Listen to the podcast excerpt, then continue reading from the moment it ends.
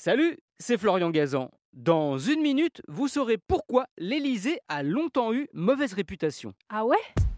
Ouais, car bien avant de devenir le palais présidentiel, il a eu plusieurs vies, dont certaines assez sulfureuses et pour le moins très éloignées de l'image qu'on se fait aujourd'hui de la fonction suprême. Ah ouais? Ouais, inauguré en 1720, ce n'est qu'en 1848 qu'un président de la République en l'occurrence le neveu de l'empereur, Louis-Napoléon Bonaparte, tout premier président de la République élu au suffrage universel, l'a habité. Mais avant cela, cet hôtel particulier, situé au 55 rue du Faubourg Saint-Honoré à Paris, je vous donne l'adresse hein, si un jour vous êtes convié, a eu d'autres habitants, et certains prestigieux, comme celle qui fut la première à y vivre, Madame de Pompadour, favorite du roi Louis XV, qui l'avait installée là-bas.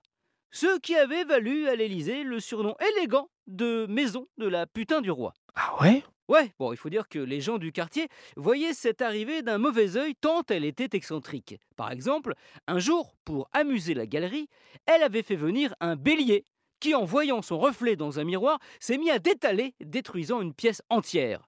Plus tard, à la fin du XVIIIe siècle, l'Élysée, faute de moyens pour l'entretenir, est loué à un couple qui le transforme en une sorte de parc d'attractions où un jour, d'une montgolfière au-dessus du palais, on lâche un mouton en parachute.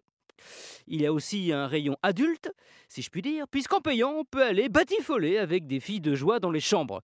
On comprend mieux pourquoi le général de Gaulle tentait à une époque de déménager la résidence présidentielle au château de Vincennes, mais ça coûtait trop cher, n'aimait pas trop l'Élysée, qu'il avait surnommé le palais de la main gauche. Ou de la main droite d'ailleurs, hein. sur ce terrain aussi l'alternance est possible.